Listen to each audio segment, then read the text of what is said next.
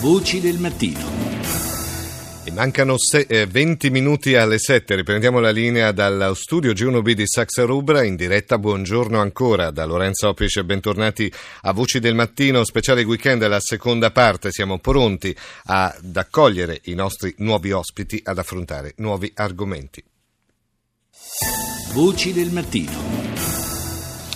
Adesso parliamo di lotta alla povertà, che è un cammino in salita e l'Italia veste la maglia nera tra i paesi del G7 proprio per l'aiuto pubblico allo sviluppo, mentre tra i paesi OXE si ferma al diciottesimo posto. Questo è quanto viene fuori dal rapporto di ActionAid che è stato presentato nei giorni scorsi proprio a Roma, l'annuario di ActionAid, e non è un bel quadro quello che viene fuori. E allora salutiamo subito il prossimo dei nostri ospiti che è Marco De Ponte, segretario generale di ActionAid. Buongiorno, dottor De Ponte, benvenuto. Buon mattino a tutti. E allora, questo quadro che abbiamo elencato per sommi capi uh, vede l'Italia uh, non proprio messa benissimo.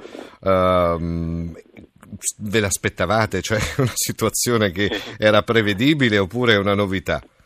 Allora, guardi, dati così ricapitolati non sono una novità e anzi io vorrei dire che eh, il nostro compito è esporre eh, quello che non va ma anche far venire fuori eh, con i dati eh, qualche progresso che c'è, nel senso che questi sono i volumi purtroppo che l'aiuto pubblico allo sviluppo italiano presenta ormai da vari anni, va anche detto eh, che però qualche buon segnale c'è, nel senso che da quest'anno esiste una nuova legge sulla cooperazione, quindi un quadro sì. istituzionale che sta evolvendo e, e eh, le risorse per la cooperazione pubblica, ancorché di poco, sono eh, in lieve aumento, almeno stando ai dati della previsione della legge finanziaria. Il problema cos'è? Che la legge di stabilità ogni anno alloca delle risorse al Ministero degli Esteri, poi le alloca ad altri ministeri come il Tesoro che eh, poi dire, le gira a istituzioni internazionali, Nazioni Unite, Unione Europea, mm. eh, però i conti si fanno a fine anno no? e i conti sì. fatti a fine anno evidenziano eh, che poi vengono accreditate alla cooperazione internazionale anche risorse che in realtà non sono veramente per la cooperazione internazionale.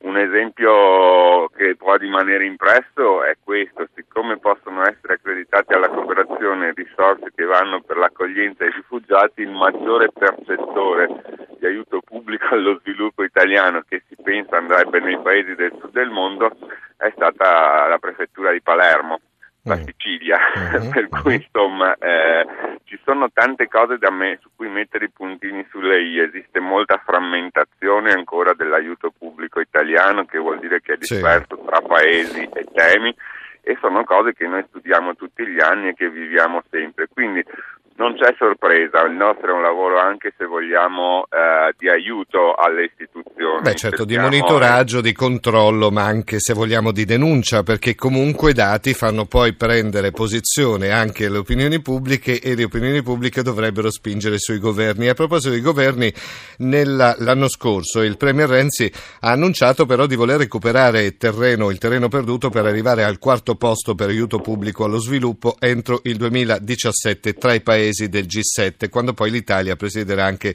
il vertice internazionale. Dal suo punto di vista sarà possibile arrivare a questo traguardo? Allora, eh, va detto che è possibile perché finanziariamente l'impegno non è enorme. L'Italia nell'insieme eh, a conti fatti spende direttamente attraverso le istituzioni eh, pubbliche eh, internazionali circa 3 miliardi eh, dov- in cooperazione internazionale. Dovrebbe per mantenere i propri impegni questo eh, del Premier Renzi, ma anche quelli più a lungo termine del rapporto debito ehm, prodotto interno lordo PIL allo 0,7%, dovrebbe spendere circa 7 miliardi. Si tratta di un incremento da fare in modo graduale proprio per non essere diciamo, sempre gli ultimi in classifica e questo a sua volta serve per avere le carte in regola. Renzi deve presentarsi al, G7, al G7 appunto sempre evitando di fare la figura del Pierino della situazione, mm. ma poi il 2017 è un anno importante, noi evidenziamo per esempio che l'Italia sta presentando una candidatura per le Olimpiadi del 2024 che sarà eh, ehm, dire, decisa nel 2017. Ecco, a questi Sì. appuntamenti importanti bisogna essere con le carte in regola e poi, come diceva lei, anche verso i propri cittadini, perché paradossalmente questa cifra di 7 miliardi è la stessa che servirebbe, per esempio, per introdurre in Italia, e la lotta alla povertà è una cosa, diciamo, di ogni paese per introdurre in Italia eh, un reddito minimo di inclusione sociale che è la nostra grande altra richiesta sul fronte domestico. Mm. Eh, siamo l'unico paese che non ha una misura di contrasto alla povertà universalistica come questa eh, insieme alla Grecia, come al solito, di tutta Europa.